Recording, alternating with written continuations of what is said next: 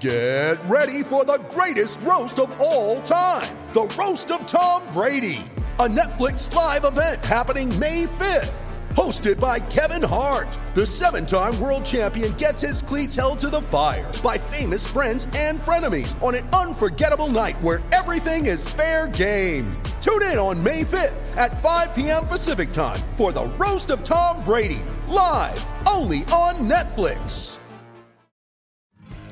Hello and welcome to the latest episode of Tribe Super, your go-to Middlesbrough FC podcast. I'm Andrew Musgrove and I'm joined by Craig Johns. And Craig, I just had a look at the championship table, and I will admit I hadn't been following the results. I knew Middlesbrough had won, but I didn't realise they were sixth. How did that Yeah. happen? Incredible what a week does, isn't it? Yeah, uh, we come out of the international break. Obviously, everybody was in dour mood. There was, uh, you know, all the injuries, and, and the last time we recorded a podcast, uh, of course, they'd beaten Peterborough and they had Barnsley and Cardiff to come. But you know, on so many occasions at that point in this season, we were talking about the fact that Boro had kind of got a good win and then not kicked on from it and, and, and not made that count. And you know, it just shows you what this division is like. And you know, two more wins, two very good wins against Barnsley and Cardiff. You know, albeit three wins in three in total against teams who Boro should beat, but you know, quite often, as we've just said, don't beat them. And uh, you know, it's completely changed the complexion. They've they've climbed up to sixth in the table. It is very congested. I think is it fifth to eleventh who are all on the same amount of points at the moment, and it's goal difference alone separating. Uh, which you know again just tells you how crazy this league is. But uh, but yeah, but a, a, great seven days for Boro. Three wins, nine points, three clean sheets, some goal, a goal for Payero, two goals for Sporar. As you see, a climb back up to six. The back in the mix, and that's the important thing. And is it a case that Warnock was always a believer? I know you last time we, we had an episode, you spoke about the hope that he had, you know, the hope that it would kind of turn around despite there was some grumblings in the in the crowd. So now he's got two wins, now they're in the playoff uh, position. Was it a case that he always felt this this is what my Boro team can do and we're- showing you now? Yeah, absolutely. I think ultimately we all know, you know, the Warnock's kind of, you know, said that it might not necessarily be his final season, uh, but certainly he's he's signed a one year extension because he kind of doesn't look beyond the current season. And, at 72, we know the only reason he's he, he he did want to stay at Boro was because there was a genuine belief when he assessed his squad, when he looked at his squad at the end of last season with the right additions, he could make this a promotion winning team. Uh, you know, he was excited about talents like Pierre, uh, like Tavernier. He was excited about bringing in talents like Payero, which would have obviously been bumbling away in the background. Uh, you know, young defenders like Fry, like Dicey, like Bola. He, often spoke at the end of last season about that core group of players at the club, and, and if he could just build on them, and you know, we knew he needed a centre forward, and he got that in Piazza, and then brought the club up, found Sporar, who looks a fantastic addition now as well. Uh, and, as I say, even you know this season when it he was frustrated because it wasn't going how he felt it should be going. But he still always had this belief. He, he, he often talks about you know you, you don't get too down after defeat, you don't get too high after wins. So you know in the same sense, he's not going to now be sitting there thinking you know all comfortable and thinking you know well this is going to go. He will know that this season will have many more ups and downs. You know, the, we Boro aren't going to go undefeated for the rest of the season. It's just not likely. But you know, this is this past week has been more like the Boro that he knows they are capable of being. You mentioned two players there who've certainly impressed in the last two games. Sporar, uh, two goals, one assist over the games between Barnsley uh, and Cardiff, and Payero as well. Warnock spoke about um, how impressed he was with him in the last game. What have you made of their performances? Yeah, brilliant. I think uh, his Sporar since he came in has, has looked absolutely terrific. He's he's really intelligent. That's what I like about him. He's a very intelligent centre forward. He uh, you know he runs and runs and runs. He puts uh, you know he presses high, which is why Warnock likes him. Uh, they have worked on that with him, but it's his movement off the ball as well. He makes intelligent runs in behind, and that you know even if it doesn't always benefit him, it opens up defenses, it splits defenses, and creates gaps for other players. Uh, I've been so impressed with him. Uh, Obviously, there was the whole game where he missed a couple of, of good opportunities, and um, you know now two goals in two would have will have done his his uh, his confidence the world of good. And as, as for Payero, I mean, you know, it was it was no secret that you, it was a bit of a frustrating period up until this past seven days, um, the past week. Uh, he, he, fans were obviously so excited about signing this young Argentine starlet to, uh, you know, if you were speaking to people in South America, they were telling you that this is a player who, you know, they they couldn't believe he was coming to sign for Middlesbrough uh, in the Championship, and and they were describing it as a coup for the club. And, and obviously, took a bit of time to settle, uh, and that frustrated many people who felt he should have been in the team sooner. But I think you even look at that Reading game um, where he did start and he didn't have the same kind of impact that he's had in the last three it, it makes sense that he was still getting up to speed. He was needing to get used to the tempo of the championship and also the different kind of style of play of Middlesbrough and what's required of him in, in Middlesbrough's midfield. Uh, and and you know, somewhat you could say somewhat forced upon Warnock to have to put him in when he's put him in uh, for the last three games because of all the injuries. Uh, and I think certainly helped by having Matt Crooks alongside of him. They've got that you know newfound bromance uh, going on there, Crooks and Payero, and uh, you know, I think Crooks's mobility and agility in that midfield just allows Payero to be that little bit more positive. And, you know, when he's on the ball, he, he's absolute quality. We've got lots of questions from lots of listeners, and we'll get onto them in a moment. Some people have been talking about that new kind of partnership in midfield. Um, but when things weren't going well, Craig, a few people suggested, and it was just kind of social media noise, that some of the players that came in in the summer weren't really Warnock's type of player, maybe not even his choice, with some of the, the accusations thrown down. And, um, you know, some people were speaking the likes of Payero uh, and Espo might be one of one or two of those players yeah, he seems to be getting the best out of them. Did you ever think that was the case that they weren't his first choice, that someone else was planning for the future and, Warnock didn't really like them? Well, it was an interesting summer because I think we spoke at the time about the summer transfer window and the fact that it did feel very kind of split into two. And you started where they, they always needed a big recruitment drive in the summer. The squad was small. It almost started like the first half of the season, the focused on what you would think were more traditional Neil Warnock signings, players like Ikpeazu, players like Matt Crooks. Uh, they, were, they were getting those type of players in and bulking up the squad. Uh, and then it seemed to change direction in the second half of the season. And of course, you know, around that point, it was announced that Kieran Scott would be coming in as the head of football. Um, and and then we start. I mean, Payero was uh, somebody who we knew about for a lot of the summer. It was just a deal that dragged on because it was it was difficult to do. Uh, and then you know, very end of the window, we then got Sporar and Siliki in, uh, and that did feel very different to what you would you know, clash class as a Neil Warnock signing. But I think it's important to note that, you know, while the club did kind of take this new direction and are looking at this new direction of kind of signing what you would class as maybe hidden gems or players who have future high sell on value, um, you know, the, all three of those players were signed with the the OK from from Neil Warnock. Um, certainly with James Lea Siliki, he was um, a, a find from Kieran Scott. Uh, Kieran Scott kind of recommended him at the club, and, and and Neil Warnock had had conversations with Kieran Scott before he officially arrived. He he liked what he heard from Kieran Scott. He particularly liked that Kieran Scott is still uh, a scout who likes to watch players in person. And that was a big gripe of, of Neil Warnock's in the fact that some of Boro signings or some of the, the players that were recommended to him by the Boro recruitment team prior to Scott's arrival were players who they kind of, you know, watched or saw in video and, and just on stats and spreadsheets. Um, and he, he, he always maintained that to get a, a, good sense of a player, you've got to go out and watch them in person. So I know he particularly liked the fact that Scott has that mentality too. He feels you've got to go and watch them in person too. So, you know, when Scott recommended Siliki, he does have a contact in France too, he said, and he went to him straight away and, and, and got the okay from him. Uh, and and and equally, you know, Payero was somebody who was recommended by um, by people like Leo Percovich, knows.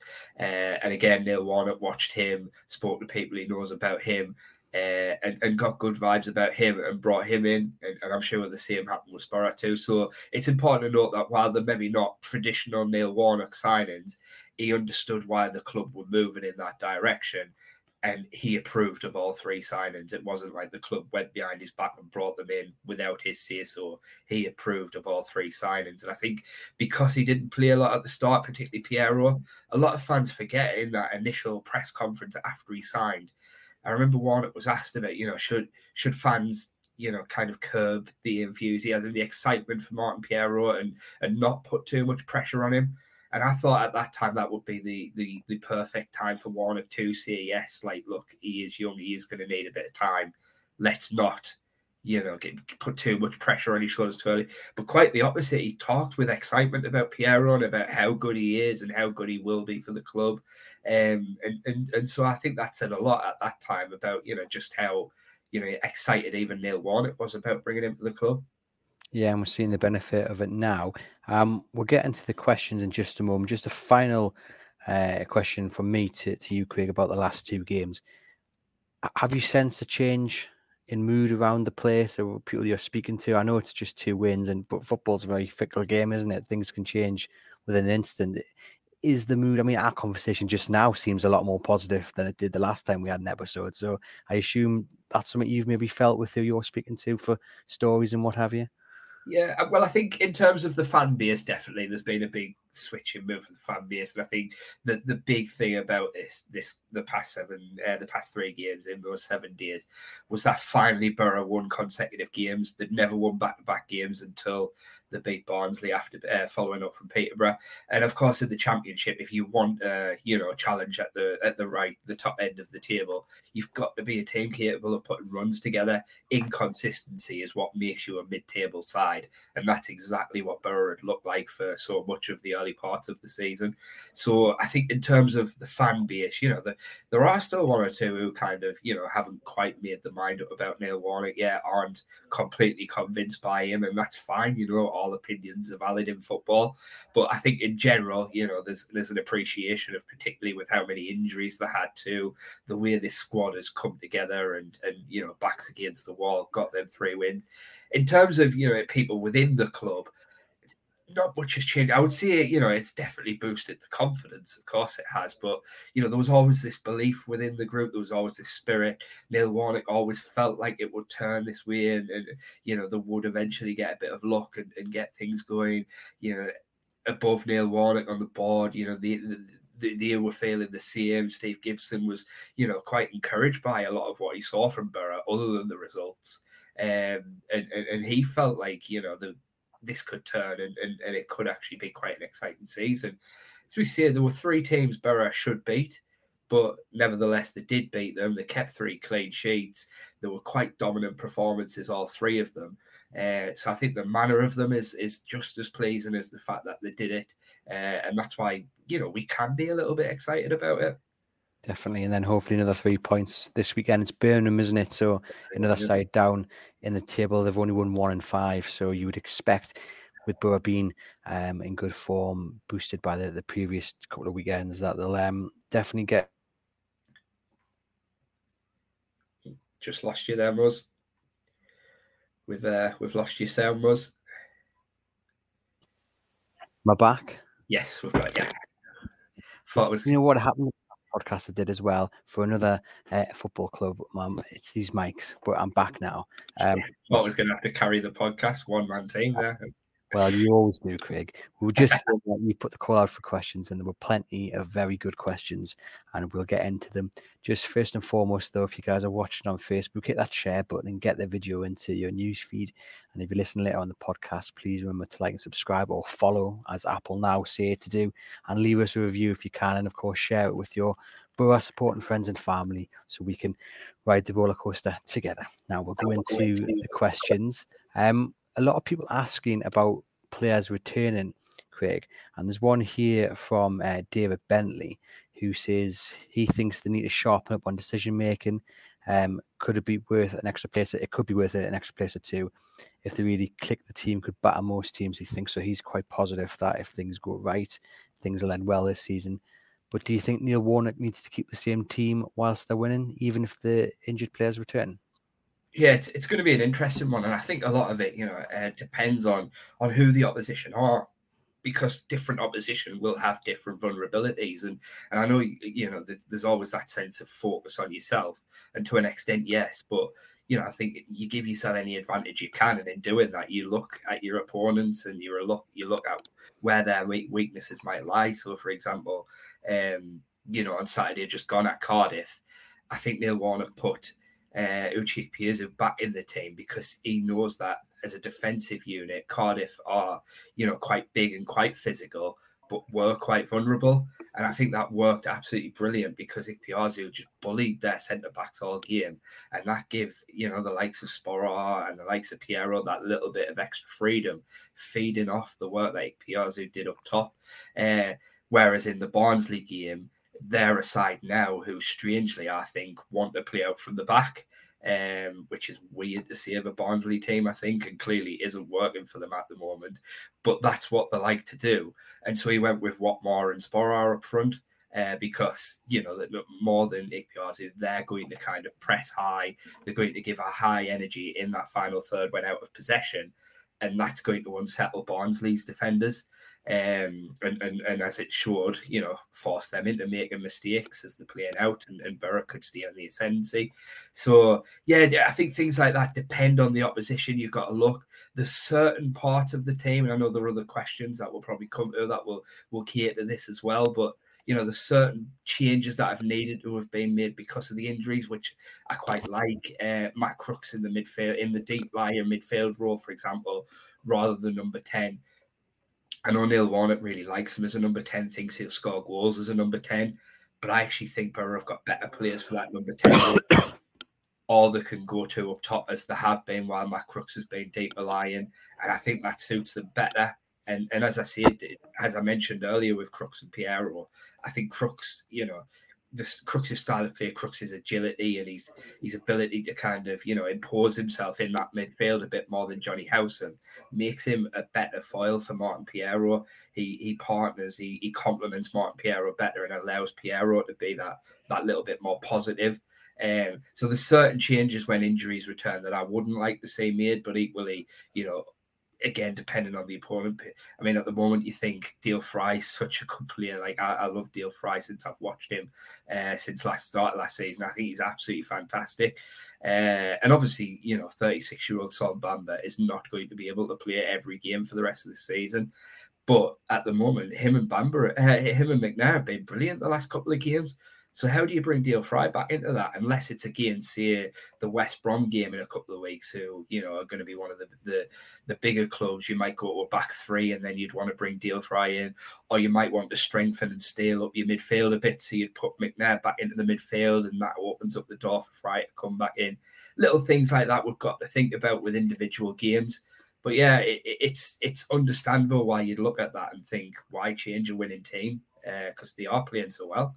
Mm. A lot of questions have been on the defense and the return of injured players, but specifically the uh, the defense. Leanne Jackson and Peter Rogers both asked, you know, about the shape of it once injured players return. I suppose that lends to what you were just there saying there about about Fry when Boro performing so well, they're keeping clean sheets. You know, even if the better players are fit, do you break up a, a defense which is performing very well?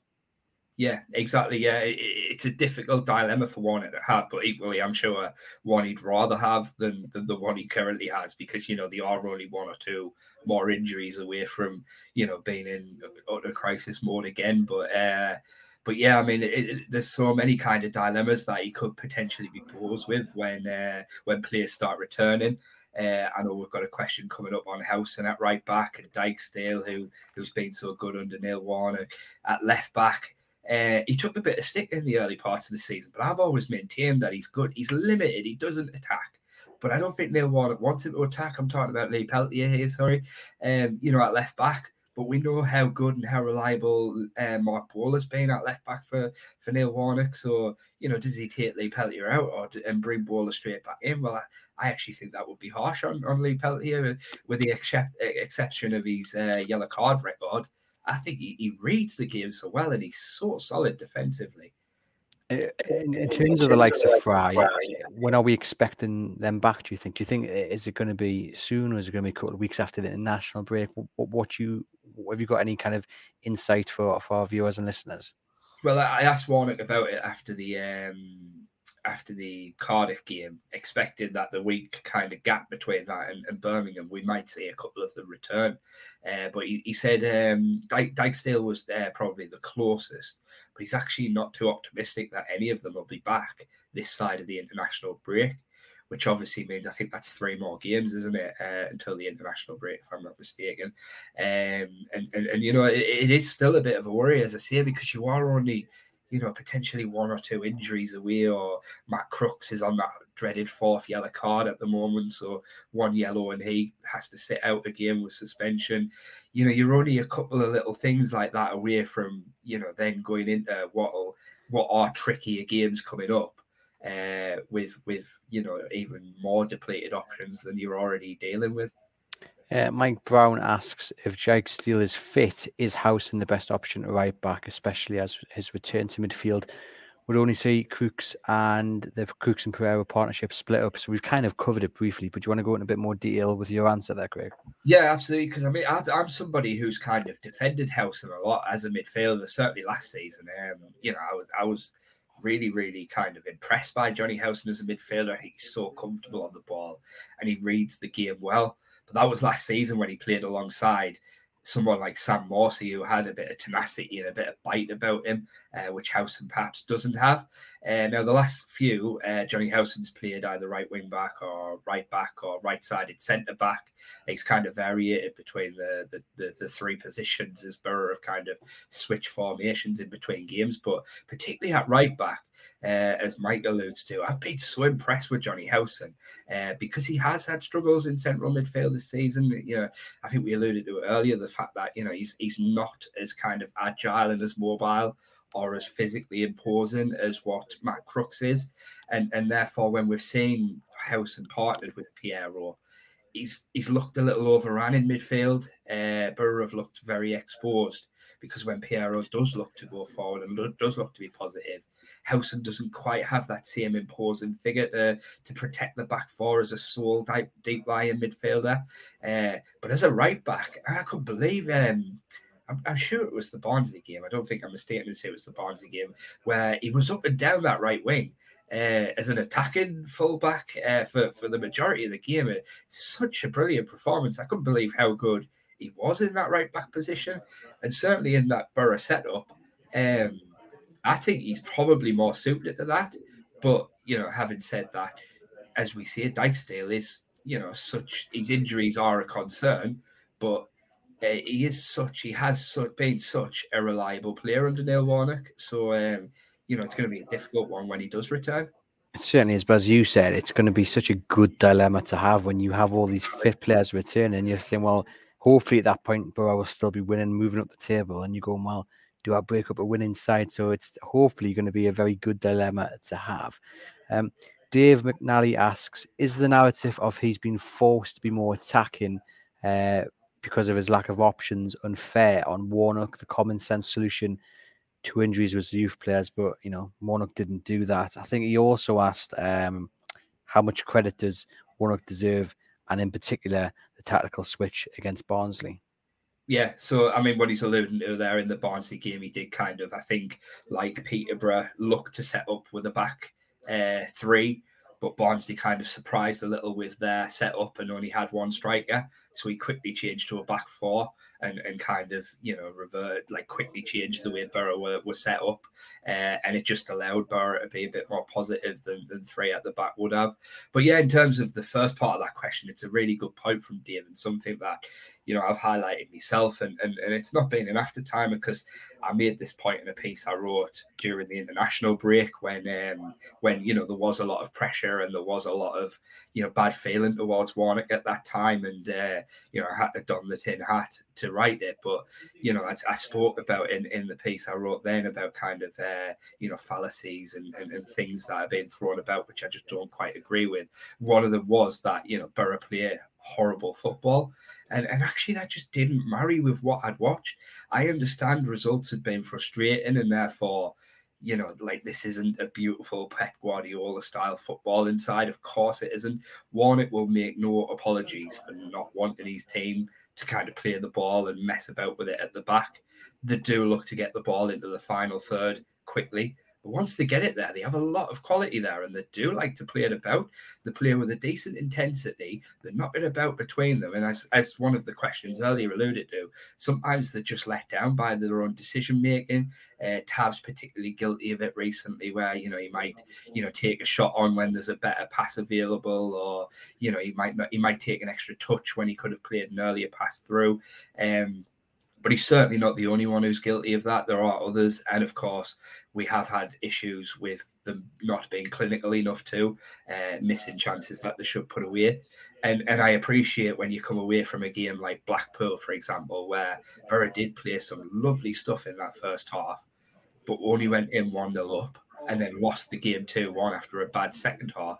No Boro fans come away from that game saying, "I know we lost two one, but that first half was really good."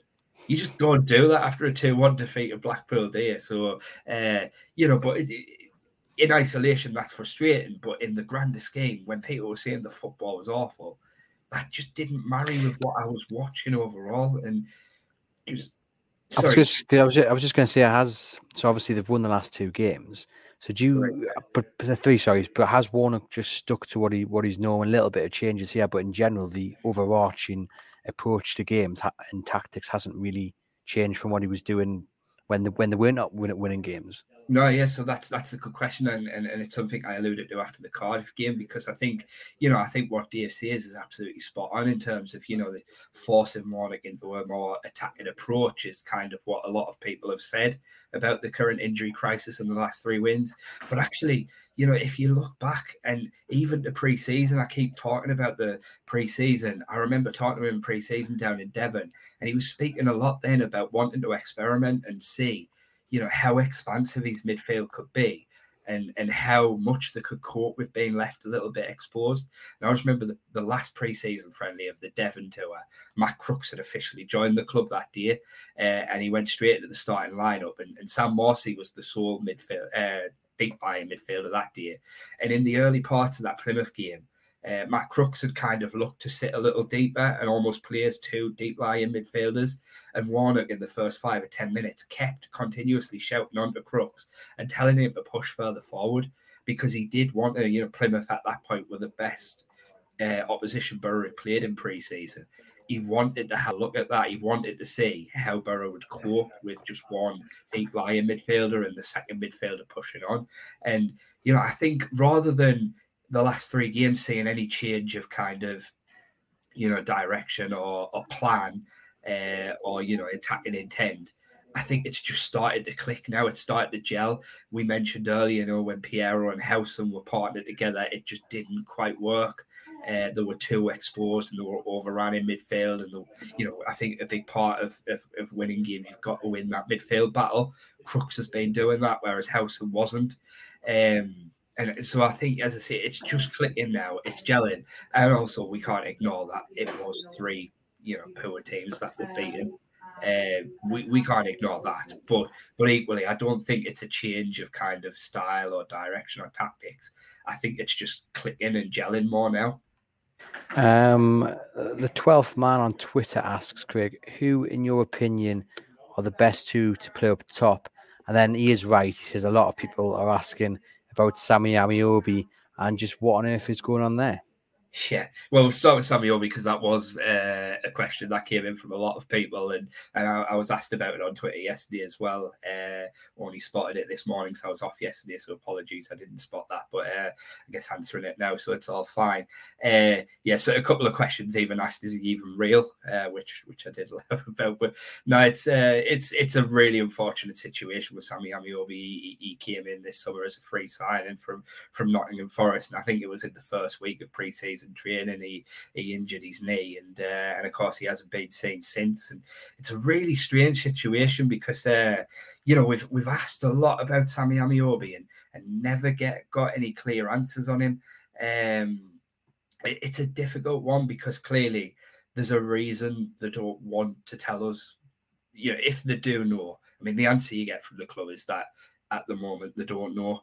And and I appreciate there there has been some comments from Boro fans along the lines of you know a, a club in this day and age with the you know medical facilities etc that they have surely they do know. And I think the last time Warnock kind of went into some kind of detail with it, it was something to do with fluid around the knee, and they were therefore not quite able to, to find out what exactly was the problem, um, what the problem was. Um, it's it's a really strange one though. I, I, honestly, I'm not certain whether there is more to that, and we're just not being told, or whether it is just genuine that they, they just can't find out what the problem is. But but clearly there's a problem. Sammy Ameobi, you know, there, there isn't a time frame on his return. The club put out a gallery today of five of the injured players uh, out training and you know getting closer to being back. Uh, and it noted in that gallery that along with Darnell Fisher, who we know is out for the full season, Sammy Ameobi still doesn't have a time frame on his return. So that's still the case, and it, it's a tricky one because you know we, we can continue asking the question, but it, it's clear that you know the answer from the club is that for whatever reason there isn't an answer to give. Um, as I say, whether that's because there's something they can't tell us, or they just don't know themselves. But, it's you know, such a shame because he's got such talent, and I know we've not seen it because he has got a horrible injury record as well. But at, um, when he do when he is fit and he's on his day, he's he would he would be a very very good championship player. So such a yeah. sad that just and, injuries seem to get the better of him. Yeah, and that, and that's why Warnock brought him in. You know, remember when he first signed. You know what? Speaking of Warnock at the time, he he kind he kind of described Ameobi is that player who, when he played against Warnock, Warnock always hated him being on the ball because you know while he hasn't consistently done it throughout his career, and that's why he's never reached the top of the game he is a player who, when on the ball, can produce moments of magic. Uh, and that's why, you know, Warnock said he always used to, you know, a huge sigh of relief whenever Sammy Ameobi passed the ball uh, when he was playing against Warnock teams, because when he was on the ball, he can make things happen. He can do things, but yeah, it's a it's a really strange situation. The honest answer is, unfortunately, I I don't know you know what the situation is never got any clarity on it and, and it's quite clear that you know at the moment the club don't really want um you know to to tell us if they do know or as i say it might be genuine that they don't know but i, I do kind of feel that there possibly is more to that going on but clearly you know possibly something that we we can't know and on his other question, which was about who you who you think the best two are up top, is there any is there a pair that stands out for you?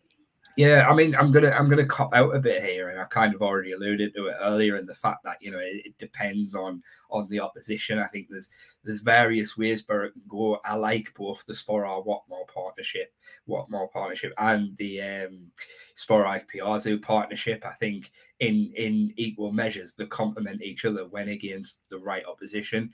I think eh, you know we mentioned the West Brom game coming up. I'd be surprised if Boro went 4 4 2 in that one. Uh, and it wouldn't surprise me if, in some capacity, presuming they have the options to do it, Tav dropped in as a as the if you like the attacking midfielder and they only went with one striker then because Tav gives that little bit extra energy and he's he almost becomes like a third central midfielder which you might need in that game. Um, so they have various options, and like I say, I think you know I alluded to the fact that against Barnsley they try and play out from the back. So Watmore and Sporar were the, the better two for that game because they'll press more and they'll put pressure on the ball on the defenders trying to play the ball out of defence. Whereas against Cardiff, you know, Ikpeazu was really physically demanding. He bullied the Cardiff centre half.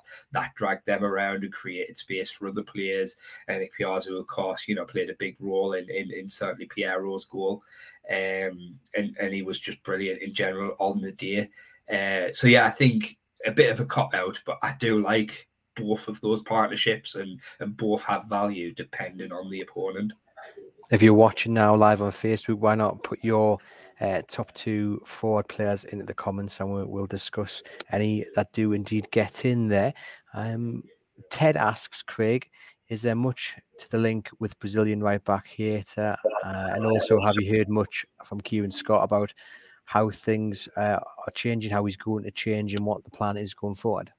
Yeah, well, we'll start with um, the the second part of that question first, Kieran Scott, because it, it's funny that that question came in today. Because funny enough, I had just gone to the club today and asked, uh, you know, if there was any chance. Now he's had a couple of months to settle. Could we, uh, you know, could we possibly speak to him? And and and you know, the the the the, the comeback from the club was quite positive. Uh, it's not going to be quite yet that he's still we were told in yeah I was told like in a settling in period. I think at the moment you see him at almost every Boro game. You see him uh, at a lot of the under 23 games as well because of course you know as head of football as he is he's overseeing the academy as well. It's not just the first team. Um so yeah so he is you know it's it's it's important to remember that he is still just two months into his time here at the club uh, and and his appointment is a more longer term thinking role. Uh, you know, obviously he's now planning for kind of the future direction and and probably for life after Neil Warnock, which they've brought him in now. I've I've said this before. It makes sense to bring him in now when they have brought him in because it allows him a full season to assess Middlesbrough, assess you know the the the, the club, assess the direction that it needs to go in, assess the squad, etc., etc. And and and I think he's still in that stages of the of his job at the moment. He's uh, as I say, kind of assessing where the where the land lies essentially essentially and then he can start to put the plans in place for you know next season and beyond uh, but yeah positive uh, you know kind of sounds from the club when i asked that question that we will hopefully hear from Kieran Scott uh, sometime soon about how he's kind of settling in in the job second part uh, sorry first part of that question uh, my mind's gone blank. You'll have to remind me again what it was. it was about the link to Heitor the Brazilian right back. Of course, yes. Sorry. So the, those uh, those links come in um, the other night uh, from South America. Um, don't know the validity of it, unfortunately, and I think understandably so. That um, as was the case in the summer too, until it's very far down the line, which of course it can't be at the moment because we're not in a transfer window. The club and anyone kind of connected to the club won't want to say too much on that because they'll want to keep that as under wraps as possible. Now, it, it came out in the South American press, uh, as did the Payero links and the Rodrigo Muniz links uh, in the in the summer too. Um, and and as we know, you know, both of those links proved right, proved reliable. Obviously, they, they managed to get Payero, they didn't Muniz. Um, so so I think you know, it, it, it, there's probably validity in in in the links in Boro's interest. One thing we we did see in the summer was while the initial links that were quite reliable in terms of identifying that Borough were interested in these players, the the kind of you know claims, um, you know the kind of details of the transfers, if you like, were very wide ranging and uh, and, and and and not often as accurate when you actually did speak to people at Boro. Things like you know the price of transfers were not quite accurate, and uh, in in other parts there were kind of details of, of what was happening in the transfers uh, and what was holding certain things up that weren't as accurate either. Um, but certainly in terms of identifying players that Boro were interested in, they were generally quite accurate over in South America. And we do know that, you know, here we know Boro see a lot of value in the South African South American market right now. Um, there's a lot of clubs over there kind of struggling financially, and they do produce very good footballers over there. Of course, the two Argentina and Brazil in particular, you know, two of the greatest footballing nations on the planet. Uh, but as I say, a lot of their clubs are struggling financially right now, and as a as a result, are open to selling players for for decent prices. Uh, I mean, you know, was again we talked about the kind of figures that go around, but to my understanding, I think up front.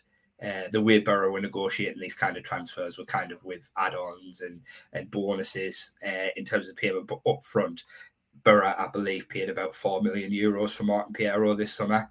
Now, tell me, uh, you know, where on this planet you're going to find a player for I'm not quite sure on the exact currency thing, but I think that's just over three million pound. Um, now, where on earth are you going to find a player who has the quality that Martin Payero has for about three million pound. You're just not. There's so much value in South America at the moment, and not only that, but the the new work permit laws after Brexit uh, make it kind of, if you like, I don't want to say easier because I don't really know how easy it was before, but certainly, you know, they, they are capable of bringing these South American players in under the new work permit laws. So, so I think there's definitely, you know, whether there's something in it or not, I don't know. There's there's talk about, you know, kind of um, International uh, wanting te- about 10 million euros for him. Uh, again, you know, Boro are not going to pay anywhere near that up front. The, the, the figure quoted with Boro is 5 million euros, which would be more likely but you know, International have got to accept that themselves. Um, again, as I say, you know, Boro structure these deals in a in a way where they pay so much up front and then more after a certain amount of time, or based on if they, they do certain things, quasi agreements, if you like. Um, so so yeah, there's there's scope in that they could potentially set up a deal like that. And as I say, we we do know they're interested in the South American market through Leo. They have good contacts there, and uh, and and certainly I don't believe that you know with Muniz after Payero arrived, I don't believe that was the last player that you know they'll have on the radar. So certainly want to continue watching with, with that Heitor Rodrigues. Yeah, exciting times. Um, we've got one from Ian who asks about Jed Spence. Obviously, he's on loan at Forest, but with uh, which we just lost Mus again. But I know what the question is. I'm, I'm here now. I'm, I'm back now. I'm back now. Yeah, yeah. Uh, goodness me, technology is just a nightmare. So yeah, Jed Spence on loan at Forest. Question comes from me, and he's just saying, is like the options have already got at Boro the fact they're linked to another right back. Is that is that what did it for Jed Spence at Boro? I mean, does he does he have a way back in? Do you think at the club? Well, it's an interesting one because I think under Neil Warnock, probably not is is the uh, is is the truthful answer. I think it's quite clear that uh, you know in the end Neil Warnock just decided he he wasn't reliable enough and he wasn't uh, you know didn't have the right attitude if you like as well. Um, and you know there was a question a couple of weeks ago when things weren't as rosy as they are now at Boro. Somebody asked him, you know, did he had the injury crisis? Do you regret letting Jed Spence go to Nottingham Forest? Um, and, and and his answer was, you know, just simply no. He just batted it away with a straight no nothing more than just no. Uh, and then he was kind of asked the follow up of, you know, did, you must be seeing how he's how well he's playing at Forest, etc. And and Warnock just joked, uh, yeah, I'm really happy for him, and it'll mean that he, uh, you know, it, it increases his value for next summer which again I think was a telling answer. Now, of course, we don't know at this stage whether Neil Warnock will still be here next season or not. If Boro get promoted, you know, I'm, I'm not ruling out that Neil Warnock stays for another season at all. Uh, he still absolutely loves this game. If he doesn't know what's around the corner in terms of health and etc. etc. But if Boro got promoted and, and the land was was clear, if you like, he, would be staying for another season. Of course, he would. Um, and and in that circumstances, I see. Does Jed Spence have a Middlesbrough future? I don't think so. But if Warnock were to leave Jed Spence is still a good young player. He's doing well at Forest. Could he come back and impress a new manager? Of course he could. But like you see, they, they, could have a lot of right backs. Don't. Fisher will be back injury. If, Heitor Rodrigues did did join the club, he'd be a really bright young right back, and then Dijksteel's still a brilliant age too. So you know, it's difficult to see much of a future for Jed Spence. We'll finish on the final question then from Alfie Thwaite, who says, Do you think the squad has what it takes to A, maintain this run and B, their position in the league, which would, of course, mean if they they did finish sixth, they'd be in the playoffs come the end of the season? Um, yes, I mean, quite simply, the answer is yes. I do believe they can. Uh, of course, football is a game, as we've said, that you know could swing one way or the other so quickly, as we've seen with how quickly Boro's fortunes have changed for the better in, in, in just three games in the space of just seven days. Um, and I do think that this season is still going to have many, you know, ups and downs. I do think there'll be times where, you know, they might lose a couple of games and drop down the league again. I think for now the key is is staying as close to possible as they can. They did that in the first half of last season. You know, we went down to Birmingham just last game before Christmas I think was it three one and a four one. I think it was, wasn't it, at St Andrews just before Christmas last year. And Boro was sixth on Christmas Day, and and and you thought this is excellent. You know, we're, we're going to go into a January window now. We knew the club had quite big plans for January, uh, and in January, you know, they signed some good players in the likes of Bolasie and Kebano, um, and and and you were thinking you know, we'll kick on now and we're, we're well positioned by staying where we have stayed so close to the top six well, and, and, for whatever reason, you know, for, well, for various reasons, which you know we discussed at the time, it, it petered away and, and and just didn't go the way we expected in the second half of the season. But I would expect that Warnock knows a lot more about his team now, um, and would be a lot more confident now in in that not happening this season and uh, showing more style and more character to uh, you know to be better in the second half of the season than they were last season, and uh, and so for me, yeah, the key is is just keeping pace, staying as close to that top six as possible.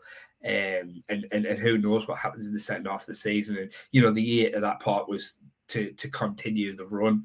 I think the encouraging thing now is, you know, as we've seen, as long as you keep pace, three wins can put you right up there. Um, and and the important thing is having looked so inconsistent, we've finally seen a side who who are capable of putting three wins together. Which you know, for confidence, for for reassurance, that was that that was exactly what Boro needed, albeit against three poor sides. So you know, sterner tests come. I think Birmingham off the back of a victory over Swansea will be a, a better side than the last three. After that, Luton and, and West Brom um, you know, far more difficult games, but still winnable games. Maybe not the West Brom. I think you'd take, you'd be happy with a point in that one, but certainly Luton is a winnable game, even if they have had a good start of the season themselves. So we'll we'll, we'll still learn a lot more in the in the next few weeks as well. Important to have that momentum going forward, though, isn't it? I mean, momentum's a key word for me in football, and to yeah. be having positive results like they've had hopefully another win this this weekend coming. Um, we'll go into them tougher games with a bit of a uh, bit of buoyancy, you know, a bit of hope and uh, fingers crossed. It's it's more of a tabletop clash than just a uh, West Brom facing Boro and Boro somewhere in, in the mid table. But yeah, amazing to see that league table when I checked it out just before we came on air to see Boro sixth. And yeah, long may the form continue. You can head over to uh, Gazette uh, Live to follow Craig, and we'll be no doubt speaking to Warnock later this week for his press conference, which is which day? I would imagine Friday. Nothing confirmed, but it tends to be Friday morning. Well, yeah, right. So head over to the website, but plenty of stuff on there at the moment. Um, all the Middlesbrough FC news, and please remember to like and subscribe to the podcast through whichever platform you're listening through. Once again, thank you very much for joining us.